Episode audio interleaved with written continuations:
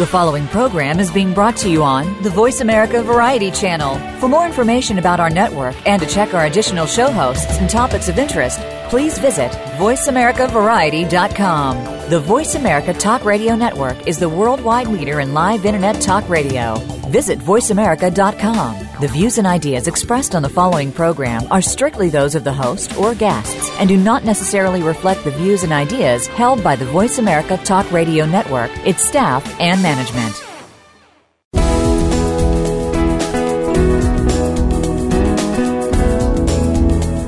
Welcome to Getting In, a college coach conversation hosted by Elizabeth Heaton.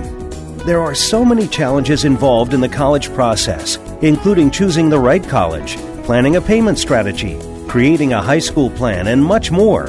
The team of experts from College Coach are here to help you find some, if not all, of the answers you need. Now, here is your host, Elizabeth Heaton. Hi, everyone, and welcome to today's episode of Getting In, a college coach conversation. For those of you who are listening live, it's Christmas Eve. Uh, my guess is that most of you are probably listening to this after the holiday, uh, and I'm going to let you in on a little bit of a secret. I'm actually taping this in advance because nobody needs to be thinking about college admissions or paying for college uh, on Christmas. But that is the beauty of getting in. Uh, and I did want to make a plug for the fact that we are available 24 7 on Voice America or free download on iTunes. So basically, you can listen whenever you want to. And if that's on Christmas Eve, well, um, then good for you. You, it's free and available, and all of our segments are there. Um, more importantly, on today's show, we're going to be walking through how assets are treated in that EFC calculation, and that's the expected family contribution calculation. And we also have some suggestions and tips for those of you who've been deferred in early decision or in early action. There actually are some things you can do to better your chances of acceptance in regular, uh, and we're going to be talking about those. But first, uh, you may think, well, I got in early decision or early action, so I'm all set. But there are actually some things that you need to be aware of, um, things you need to actually do. Uh, and then things you want to be careful that you avoid. And I'm really excited to welcome my colleague Karen Spencer, who's a former admissions officer at Georgetown and at Franklin and Marshall, to the show today, and she's going to talk through these things with us. Hi, Karen. Hi, Beth. How are you? I am all right. I'm about to go on vacation as well. So um, I know. I'm jealous. I'm not taking much time off this year. So, um, well, thank you very much for taking time right before you go on vacation to talk to us about this. Um, and and as I was mentioning in my opening, I think you know you get in and you're really excited, and it feels like okay, well, I don't really, you know, the hard part is done, and it's true, the hard part is done. You've gotten in, but there actually are some things um, that you need to do uh, as a student once you've been admitted. And let's start with early decision because um, early decision is different than early action and requires something more immediate. Um, so, what's the first thing that you tell students to do who've been admitted in early decision? So, you know, the first thing you do is, you know, do your little happy dance, um, you know, high five yourself, um, go on the website, order all the paraphernalia you want and can afford, yep. um, you know, do that. And then there are a few other things to keep in mind, I think, um, right after that. One is you do need to withdraw from anywhere else you've applied. Now, some kids will have only applied to their ED school because of the deadline and the deadlines of everywhere else they were applying. So if you only apply to that school, then you don't have to worry about that. Um, but a lot of students will have also applied maybe to their state institution that had an earlier rolling deadline, for example, or um, other schools that were EA just because they were done with the application and why not send it out the door. So if you've applied anywhere else, um, you are required. This is not just like, you know, if you feel like it. You need to, it is in your agreement that you will withdraw your applications from every other school. So you need to call Penn State or Franklin and Marshall or, you know, wherever it is that you applied and, and withdraw your application. Um, they may ask you where you're going. Um, you feel free to tell them that. Um, you know, schools use this for data mining. They want to see who their overlap um, and who their competition is. And that's fine. You can answer the question honestly um, if they ask you, which they very well may not. Uh, but that's that's kind of number one priority is to um, is to withdraw all of your applications immediately. Um, and, and keep in mind too, and this actually goes for early action as well, um, and we'll talk about that in a second. Is you know everywhere your your application is lingering, um, and you know is a spot you're potentially taking away from somebody else who wants it, and you don't need it, right? right? So. Right. You need to withdraw. So again, it's just it's not only just a good thing to do; it's kind of a, a requirement of applying early decision. Exactly, because in those agreements that you signed when you applied early decision, there is a very clear clause in there that states if you are admitted, you agree to withdraw all of your other applications and um, and accept this offer of admission. So I think that's really important. One thing that I get a lot of parents asking me about is how do you go about withdrawing? You mentioned calling. Um, I, I think a lot of schools these days have a portal, and there might be an opportunity to simply withdraw via the portal. So there are a lot of different ways you can go about it. But if you are not sure that the school has received your message, I think the easiest thing is probably to call or send an email. Um, yes, I think yeah, else you do both. that I'm missing there? Yeah, I think you can do both. Um, sometimes I think they still send a card, you know, like or you know, yep. you can send back.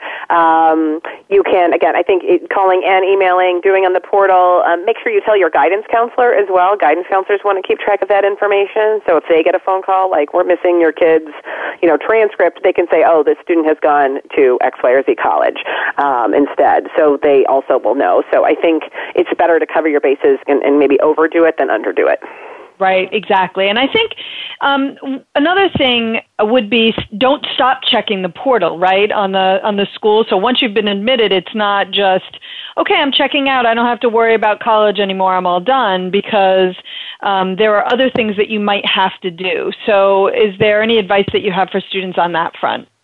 Yeah, and I think, you know, there's a few things that apply to both ED and EA maybe, and we should mm-hmm. probably cover those. So one is if you've been admitted, whether it's whether it's the school as early decision or, and, and thus binding or or not, you're going to get a lot more information from any school that's accepted you, right? So you're yep. going to start getting things like housing information. You're going to get, um, you know, financial aid or merit-based information, um, anything coming your way. So you don't want to just kind of check out. There's still work to be done. It's not particularly hard. It's more kind of minutia, but it's important minutia. Um, so you want to make sure you're on it. So, you know, for example, some schools that are rolling, and I'm, again, I'm picking Penn State because it's nearby, but, um, you know, it's a good example where if an enrolling admission school, especially a state institution, may send you housing information, um, that they will say, if you want first dibs on housing, you need to turn this in as soon as possible. Um, yep. And you may say, you know what, I'm not sure I want to go to Penn State, but I might, and I want first dibs on housing, and so that's where this is the kind of thing it can get a little tricky, um, but you want to keep your eye out for that, because if you know that that's a potential, you know, school that you want to apply to, and that housing information is due sooner than the May 1st deadline for most schools, um, that's the kind of thing you need to keep your eye out for. Yes, absolutely. And um, sometimes, usually not with early decision, but often with early action or with rolling, the finance forms, um, if you're applying for financial aid, may be due later than um, your your application was due. So there may still be some forms that you have to fill out to apply for that um, those funds and and you want to keep an eye out for the, that as well. And I think you might have mentioned it, but I do want to state clearly, just in case, um, that the other thing with ED is you do have to pay your deposit. Yeah. And right, so until they get that, your so deposit, so far as they know, you're not coming. Right. Yeah, yep. it's like the checks in the mail. Well, until I have the check, you're not coming here. So um, exactly. that needs to be received. And, and you'll hear from them if you don't deposit, and they'll be asking you, "Where's your deposit? Where's your deposit? Where's your deposit?" Because they want it. Yeah. Um, what about uh, the student who? I don't know if you ever used to deal with this, but the student who says, you know, I when I filled out my application, I plan to do five APs in the second half of my senior year and play um, a varsity sport this winter, and um, you know, I was also going to do a couple of really interesting electives. And now that I'm accepted, I don't really want to do any of those things. So I'm thinking about dropping down from the AP to the regular level in a couple of areas and maybe not playing that sport. And I don't think I'm going to do those electives that aren't required. Um, what are your thoughts on that for the student who's already been admitted? So I think my answer to that starts with my most frequently given answer on any question related to this process, which is it depends to some degree a little on the school, right? Um, yep. I think the more selective a school you get, the less wiggle room there is for any senioritis. Um, I think the you know the easier the school is to get into, the more there may be a little wiggle room for a little bit.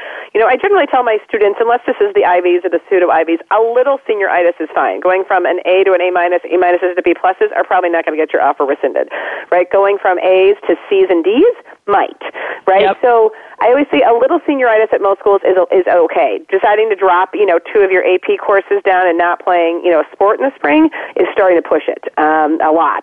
So I think if you have any question about whether or not it's okay to you know drop a course, drop down a level.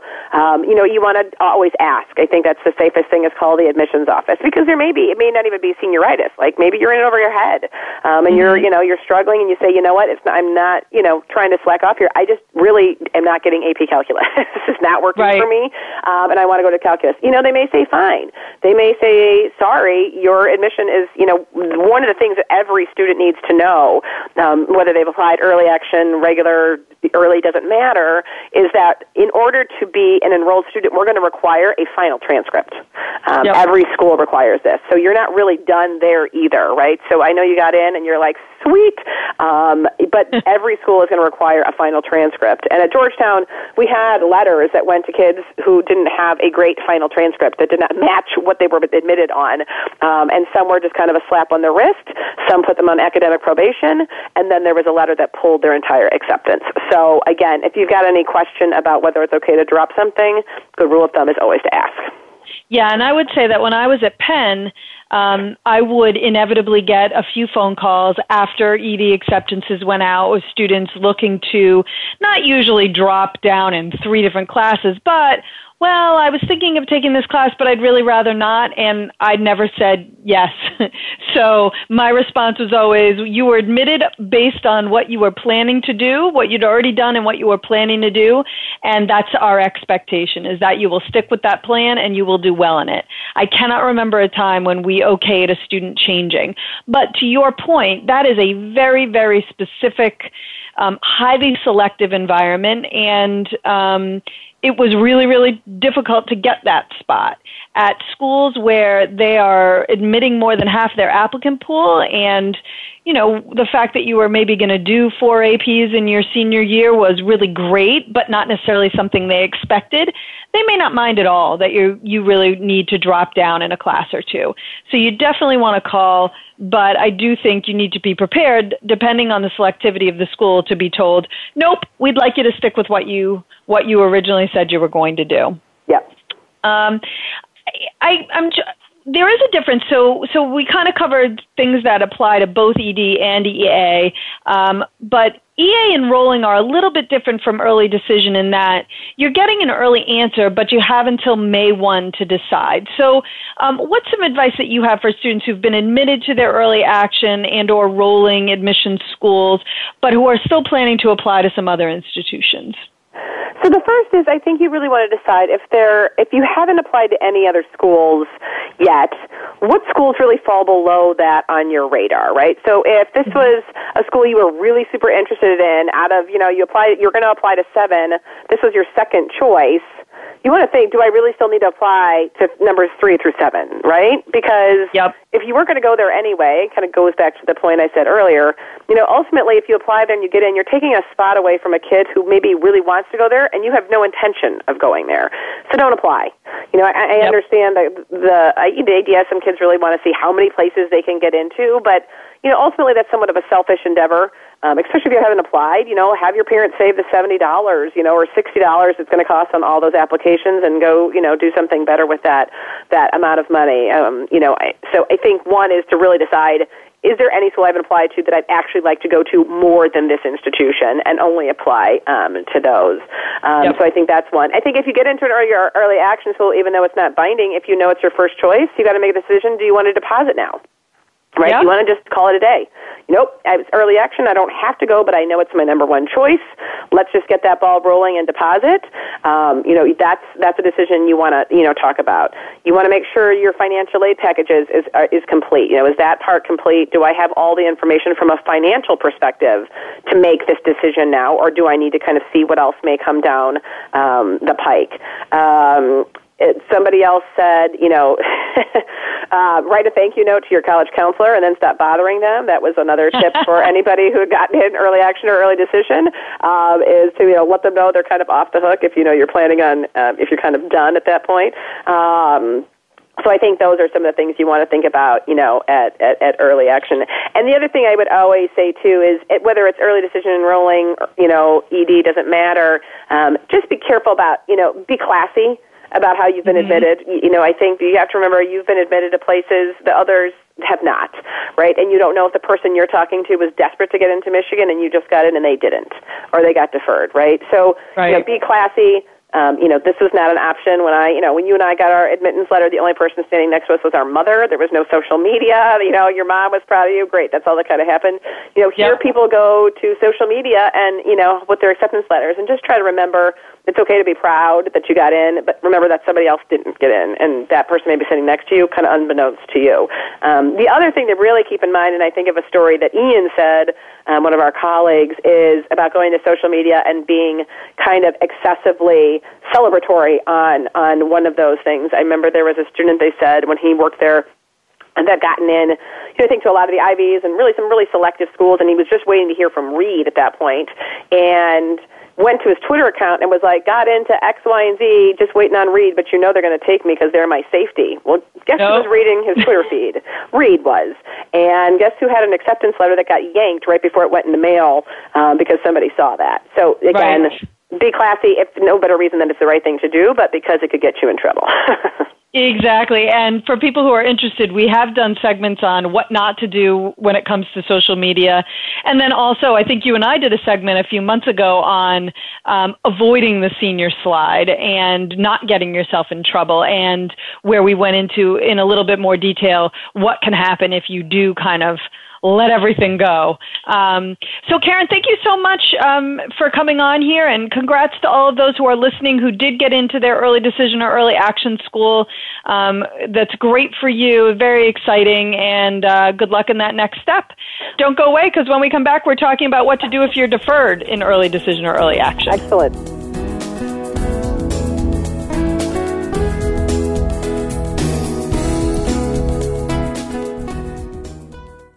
Follow us on Twitter at VoiceAmericaTRN. Get the lowdown on guests, new shows, and your favorites. That's VoiceAmericaTRN. If you're a parent of a high school student, you've probably heard a lot of scary stories about college admissions, about the growing number of applicants, the shrinking number of spots, about how even valedictorians are being turned away. For families of hopeful college students, it's impossible not to worry. But at College Coach, we take the worry out. Our advisors are former senior admissions and college finance officers from all over the country, so they can give you advice that nobody else can about what classes to take, how to prepare for standardized tests, what options are available to pay for college, and most importantly, what admissions officers are looking for when they read an application. We've got more than 15 years of experience and a track record that's helped every single student get into college, most into their top choice schools. So make the decision to come work with College Coach and start your child down the road to the decision that really matters, the one in the envelope that says yes. Visit www.getintocollege.com forward slash getting dash in. Do the adventures of Indiana Jones leave you curious about this exotic and unusual profession? If so, don't miss Indiana Jones Myth, Reality, and 21st Century Archaeology with Dr. Joseph Schuldenrein. You'll learn about forensics, ancient civilizations, and human origins. Listen to Dr. Schuldenrein and colleagues discuss their excavations and related archaeological topics, ranging from the unique to the sublime, and yes, even the mundane. Indiana Jones Myth, Reality, and 21st Century Archaeology. Live Wednesday, 6 p.m. Eastern, 3 p.m. Pacific Time on Voice America Variety the Internet's number one talk station. Number one talk station. VoiceAmerica.com.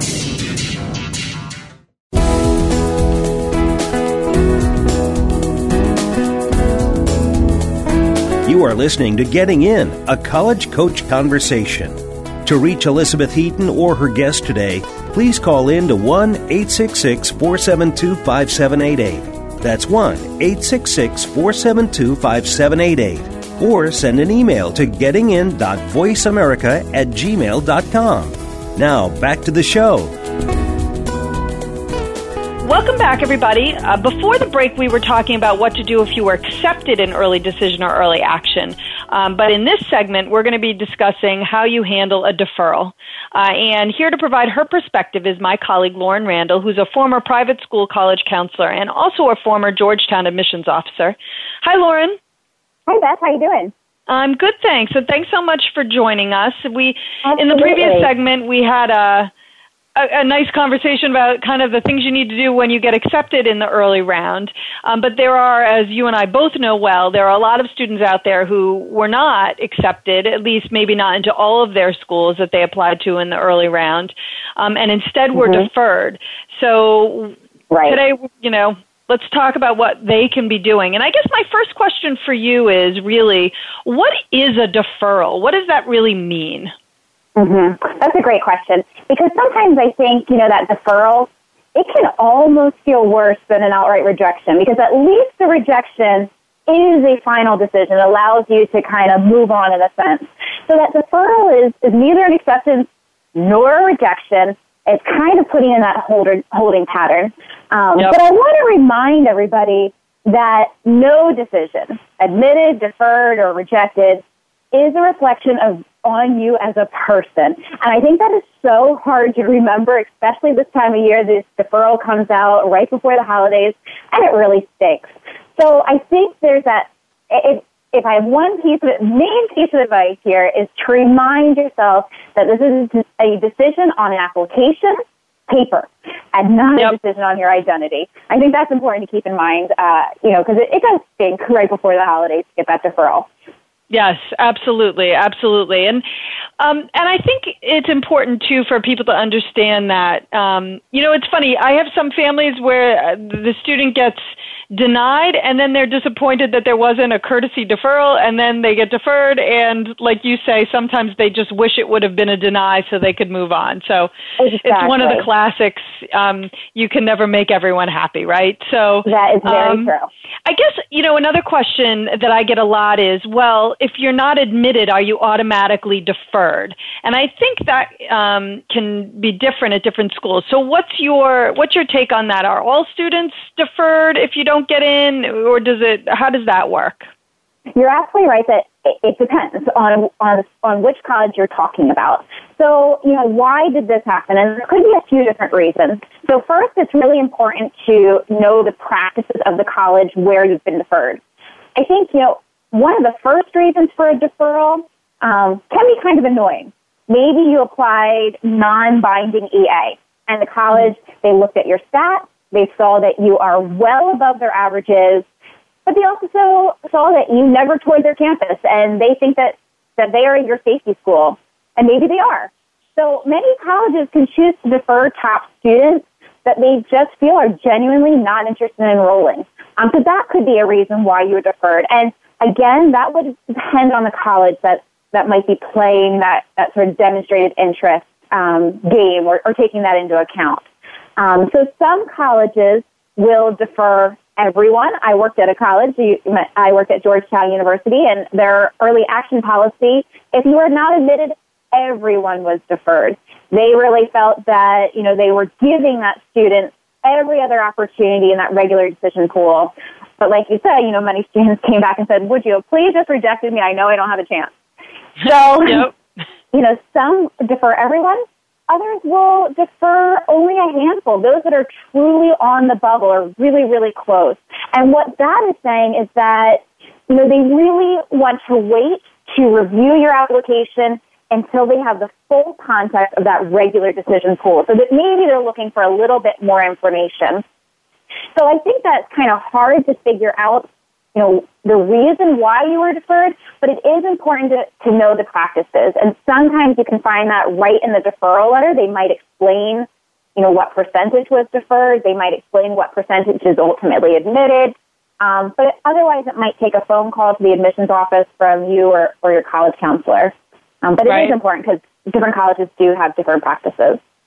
Yeah, and, and I think you need to be prepared for the fact that some are not going to be all that transparent about their policies. Um, and, you know, I mean, and even amongst, and I know I don't like to harp on the most selective, and I think sometimes we, we do talk a lot about that, but, uh, you know, my experience was at Penn, and, and at Penn, I tried really hard to deny students who really didn't have a shot in regular because I did feel mm-hmm. like better that they hear it now, that they can kind of go, over, you know, kind of accept it and move on and focus on other schools where they are going to have a better shot yeah. than holding out hope for something that may happen in April that I already know is almost definitely not going to happen in April.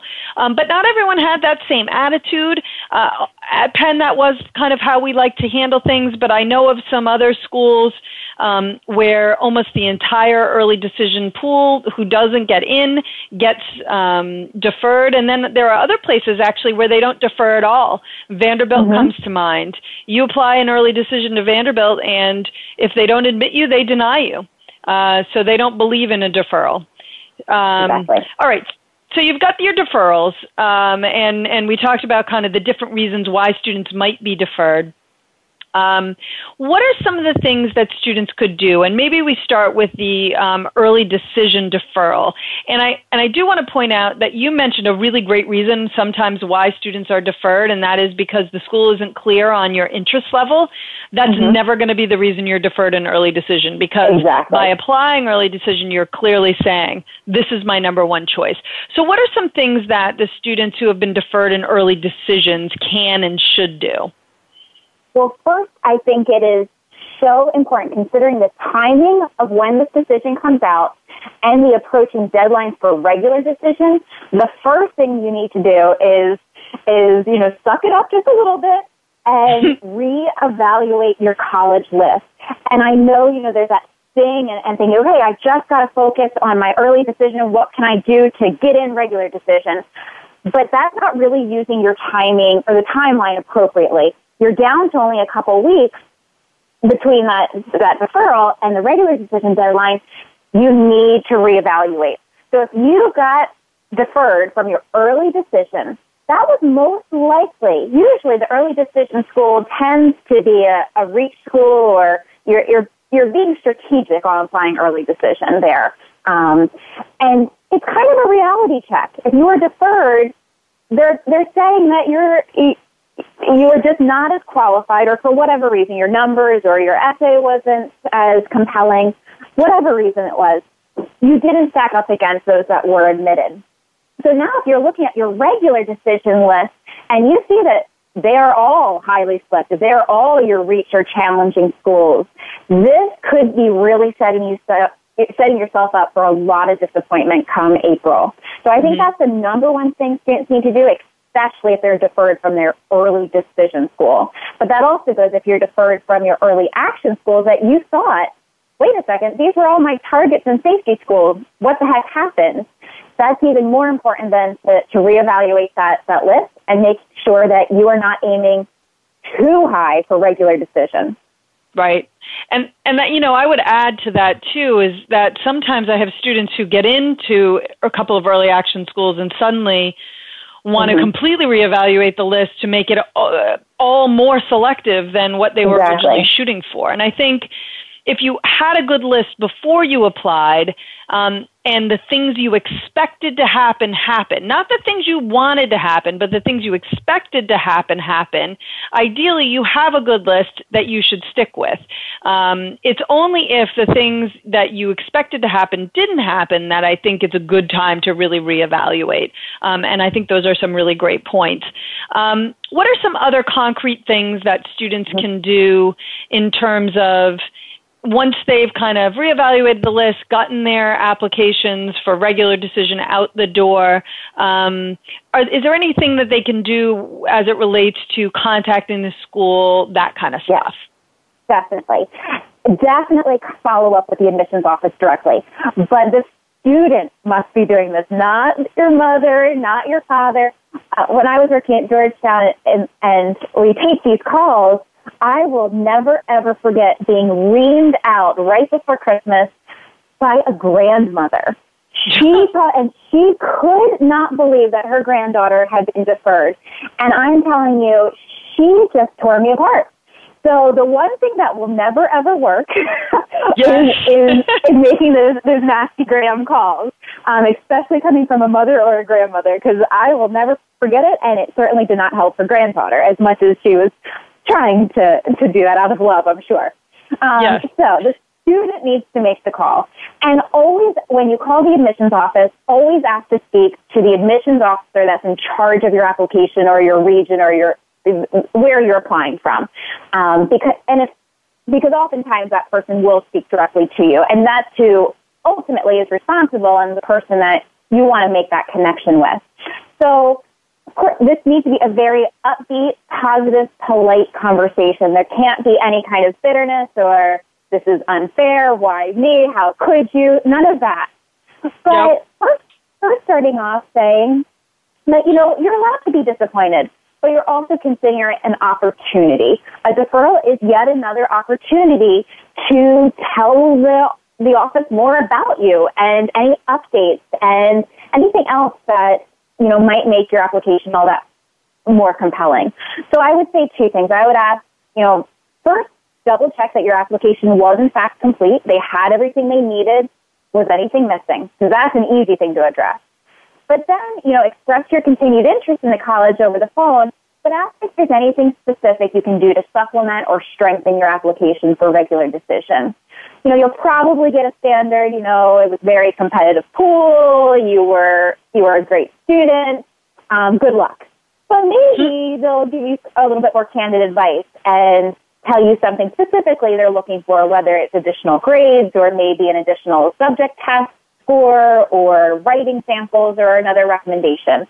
So whatever they're suggesting, of course, then you have something concrete to, to go on for your next step. Yeah, and I think um, I also think I want to add yes, I think this is a great thing to do. Um, most counselors will talk to you, although the, as you start to get into the bigger schools, state schools, things like that, um, they may be a lot less available to you. So, yeah. um, smaller schools, um, more selective schools, these are the places where you're more apt to be able to have a conversation.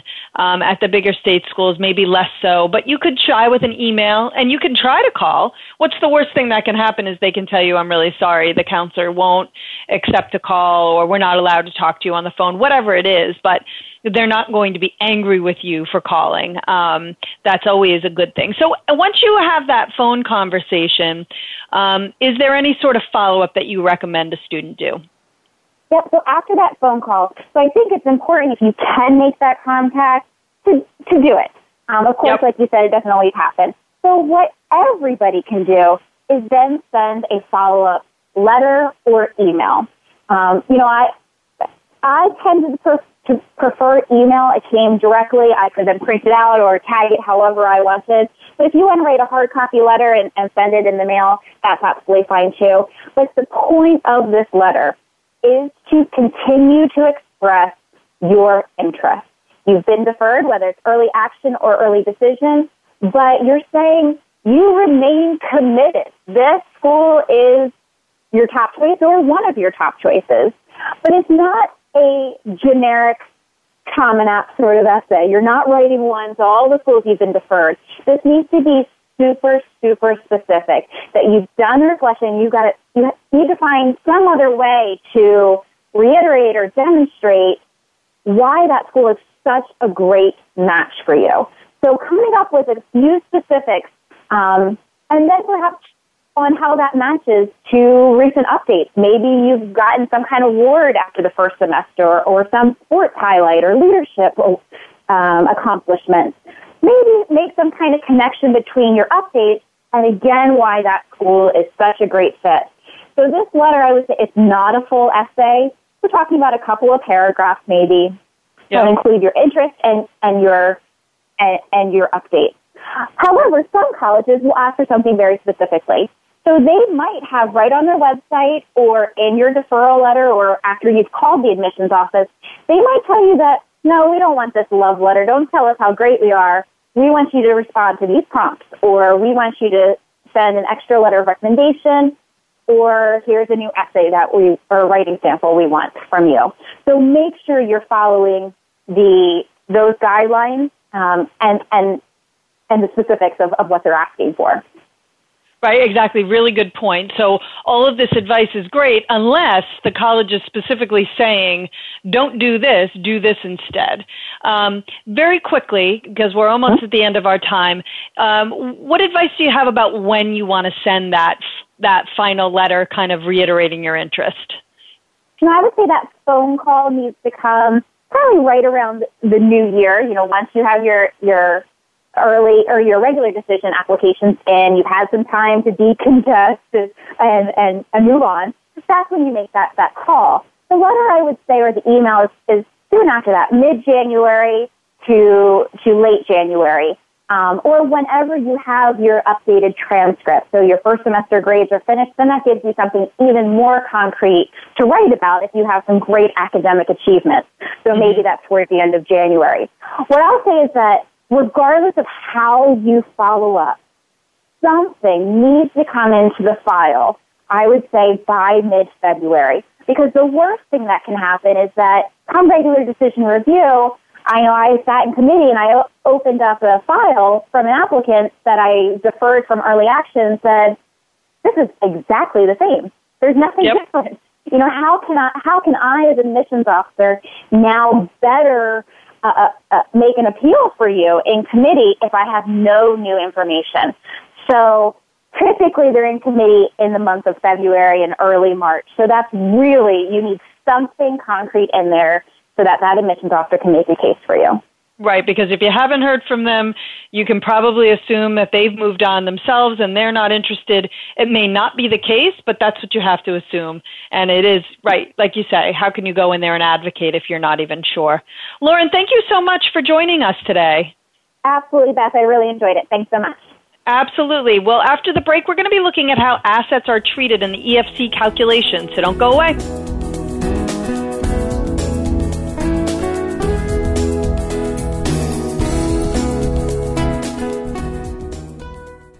Become our friend on Facebook. Post your thoughts about our shows and network on our timeline. Visit facebook.com forward slash voice America. If you're a parent of a high school student, you've probably heard a lot of scary stories about college admissions, about the growing number of applicants, the shrinking number of spots, about how even valedictorians are being turned away. For families of hopeful college students, it's impossible not to worry. But at College Coach, we take the worry out.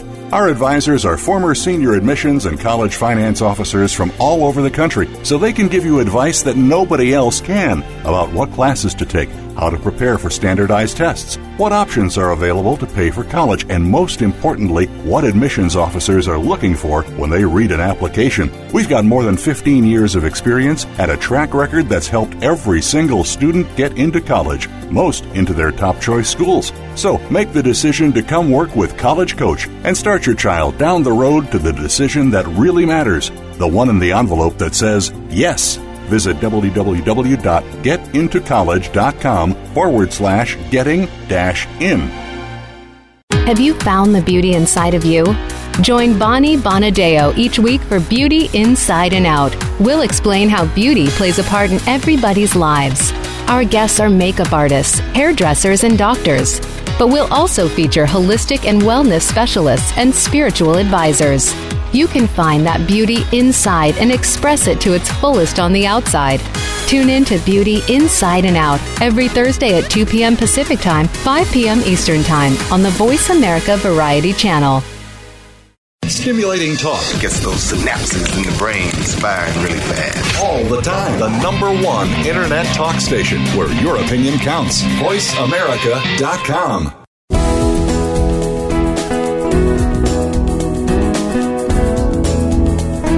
You are listening to Getting In, a college coach conversation. To reach Elizabeth Heaton or her guest today, please call in to 1 866 472 5788. That's 1 866 472 5788. Or send an email to gettingin.voiceamerica at gmail.com. Now, back to the show. Welcome back, everybody. Uh, I'm happy to welcome my colleague and former Northeastern University financial aid officer Beth Feinberg Keenan to talk about how assets are used in the EFC calculation. Hi, Beth. Hi, Beth. How are you? I'm good, thank you. So I know that last week we talked about how income is um, used in the EFC calculation, and this week we're talking about assets. And I guess my first question is a really, really uh, basic one, and that is what is an asset? How's that different from income? So, an asset is you know, really something that potentially I was going to say that you've saved. It can yep. be liquid or illiquid or, or not liquid. Um, so assets are cash, checking, savings accounts, uh, CDs.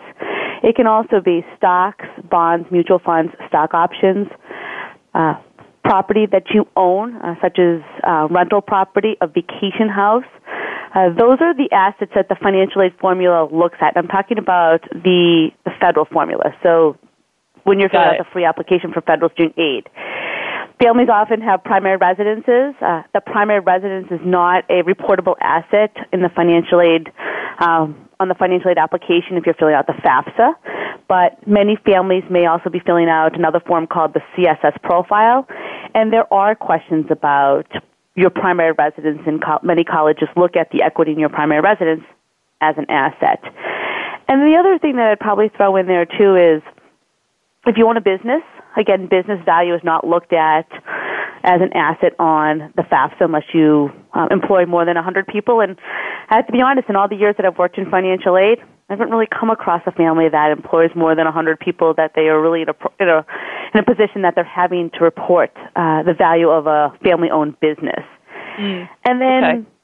also, I just want to just point out retirement accounts. So if you your 401ks, your 403bs, IRAs, Roth IRAs, pensions, annuities, and life insurance is also not a reportable asset on the financial aid um, on the financial aid formulas either. Got it. All right. So um, we have some basic understanding of what assets are. Um, one question is for parents who've maybe been saving for college for a while. Um, is that going to impact the amount of financial aid that their child is eligible to receive? And Beth, that's a great question. I often, you know, speaking with just even friends and family, one one um, common theme is a lot of friends often say, you know, we've stopped saving, we're not saving for our children for college because we've heard from friends that it's going to impact or make our children not eligible for financial aid. And as you learned last week uh, in the radio show, in the radio show, uh. Tara mentioned that your income really drives what families are expected to pay for college. So I don't want to lie and say that assets are not going to impact what a family is expected to pay for college, but income really drives that family contribution. Parent-owned, asset, parent-owned assets are treated very favorably in the financial aid formula, and they're assessed at no more than 6% of the value. So what that means is if parents, if you have $10,000 in savings, whether it's in you know, college savings account or if it's in cash that you have in the bank, you know, that might increase what you have to pay for college by no more than $600. So wow. again, it's not necessarily going to break the deal. Got it. So, right, so if you're not making enough money and you qualify for financial aid, having been really good and putting that money to the side to pay for your child's education rather than blowing what little you did have on you know, a nicer car or a bigger house um, actually works in your favor, right? Because you actually have that savings to help you pay for the amount that the college is going to expect you to pay. And you said it exactly, Beth. Exactly. So whether it's money that they're going to pay directly to the college, you know, in the fall and the spring semester, use it to spread out over the academic year, or even use that money in their savings account to repay for a longer period of time by borrowing a loan. Got it. All right. So, so message here is please don't stop saving for your child because it's not going to harm your financial aid as much as you think it will. Um, what about um, you're getting money from family members? Maybe everyone in the family is on board with the fact that your child is going to go to college, and everyone wants to support that. So they give money for special occasions, um, and you're putting it into a savings account, but you want it to be in his name because it's his money. Uh, is that going to impact the financial aid that your child receives? Well, assets in the child's name are actually assessed less favorably in the financial aid formula than those assets in the parent's name. So yes, the short answer is yes. If you have assets in your children's name, those assets are going to assess are going to be assessed between 20% and 25% of the value. So again, if your children have a, a savings account, if they have a custodial account that was set up for them, any assets that are in their name that they're the account owner of, let's say again that same ten thousand dollar example, that can increase what you what your family has to pay for college between two thousand dollars and twenty five hundred dollars. Got it. So, you know, first and foremost, if you're in this position where your child does have assets, I always recommend to families get an idea of what you're going to be expected to pay for college without their assets. See if you're even going to be eligible for any type of need-based financial assistance before you get overly concerned. Because if it's not going to impact financial aid eligibility, then you know keep it there. You know it's not going to change whether they get you know a thousand dollars or two thousand dollars or they don't get any mm-hmm. finan- need-based financial aid at all. But if it is going to impact um, the type of financial aid that you know they get, depending on the timing, you may want to use it. You know use it for certain things that expenses that you have for them, college application fees, college visits um, tutoring, extracurricular activities. So there's things that you can use it for to spend it down. Got it. And again, if you don't have the time, you could also consider opening up a, five, a custodial 529. So that's a 529 college savings plan that is in the child's name as the account owner and the beneficiary. But there's a little bit of a loophole in the financial aid um, policies that allow custodial 529s to re- be reported as parent-owned assets. So again, you get that favorable financial aid treatment. Got it. All right. So for parents who've been putting money into a 529 savings plan, um, mm-hmm. and maybe there are a couple of children in the in the family, and the older child is applying to college, and they're filling out the financial aid forms. Do they have to report the value for the accounts that you they have in the name, or that they have for the younger children, or just the one for the child who's applying for college? When they're filing for financial aid, they're actually reporting the value of all 529s that they have for all of the children that they're the account owners of. So if they have two or three children, again, it's the um, cumulative value of all of those accounts. And there's a couple of reasons why a lot of families, again, get overly concerned. But think back to my original comment that, you know, it's only being assessed at 6%, so it's not dollar for dollar. That if you have three accounts with $10,000 in each of them, it's not going to increase what you have to pay for college by $30,000. Right. But, I mean, keep in mind you can change the beneficiary between your children. And hypothetically, you could use all of that money that you've saved for all of your children for that oldest child who is off to college first. Right. And then when you have other kids in college, if they're all in college at the same time, you do get a break. So that's an interesting, and that's probably a subject for another day. But um, what about uh, if grandparents have been saving for the student and they're they're saving in a 529 college savings plan? Do they have to report that somewhere on the financial aid application? And that's a great question, Beth. I mean, along the lines of um, my husband and I are we we actually save for our niece and we've been saving for her since she was one years old. And so it's something that we thought about as we put away money to save for her for college and for her future. Mm-hmm. We knew that that was money that her mom would not have to re- report on the financial aid application mm-hmm. as an asset. Um, and again, this is the FAFSA, the free application for federal student aid. So we knew it wouldn't necessarily impact her uh, in terms of financial aid eligibility. That's the same for grandparent-owned 529s too. Now, it also is related to the timing of when the family goes to use the money. You know, it is reported as untaxed income to the student at the time that it's being used to pay for college. So, if you're using it to pay for college, then in subsequent years you are going to be reporting this as untaxed income. But there's now a delay in payments. Sorry, there's now a delay in terms of the lag time in terms of when it has to be reported on the financial aid application due to the new prior prior year. Um, that's just been uh, announced for the 17-18 school year.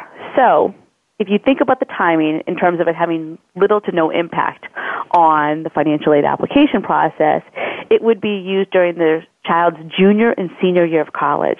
So you mm-hmm. really could use it for the last two years of college and it would have no impact on financial aid eligibility. Wow.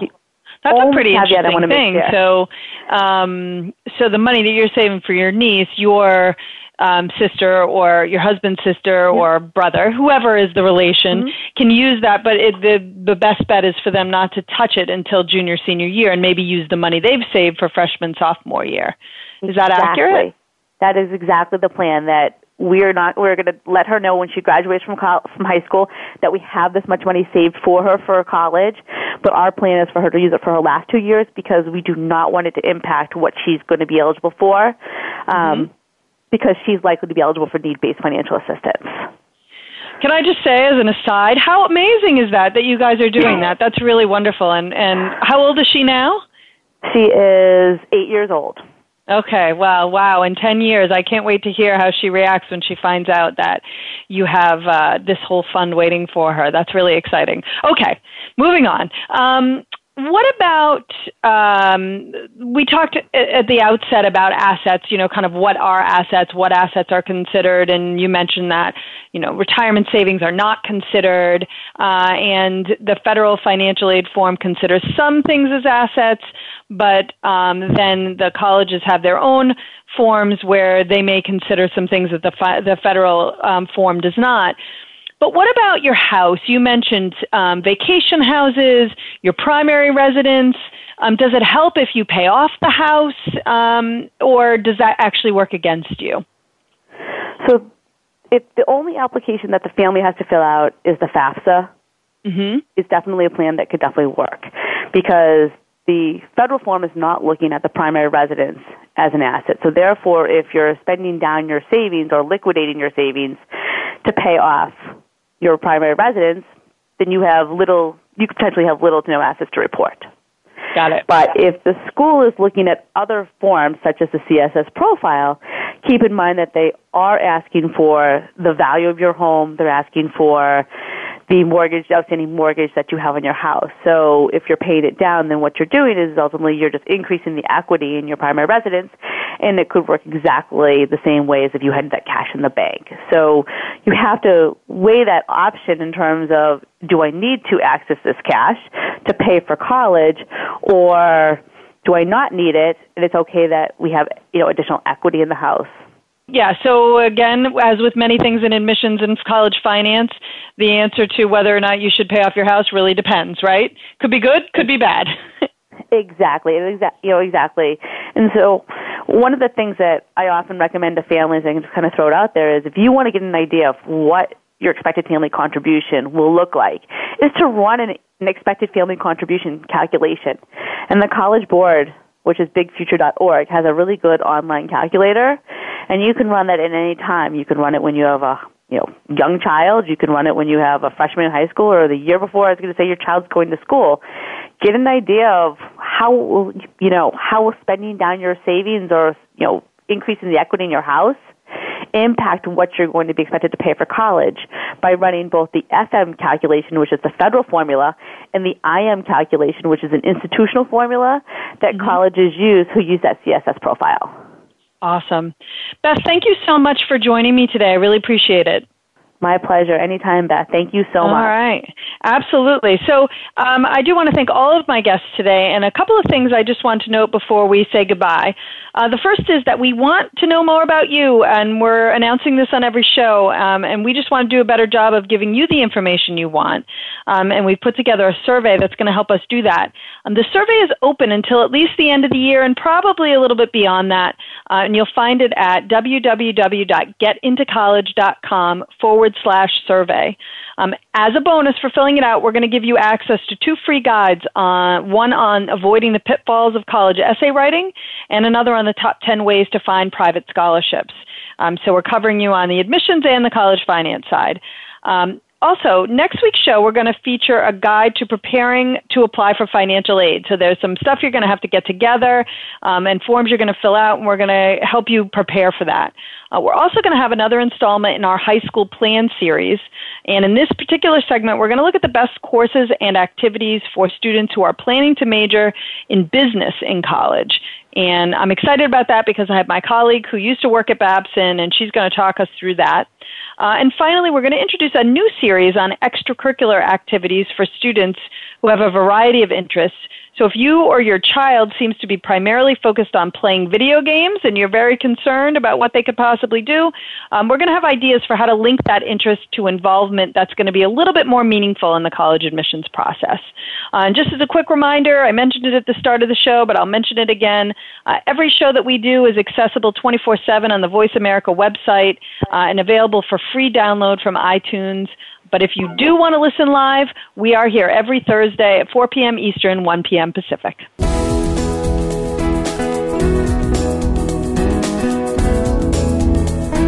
Thank you for tuning in to Getting In, a college coach conversation, hosted by Elizabeth Heaton. Please join us again next Thursday at 1 p.m. Pacific Time, 4 p.m. Eastern Time on the Voice America Variety Channel. Have a good week.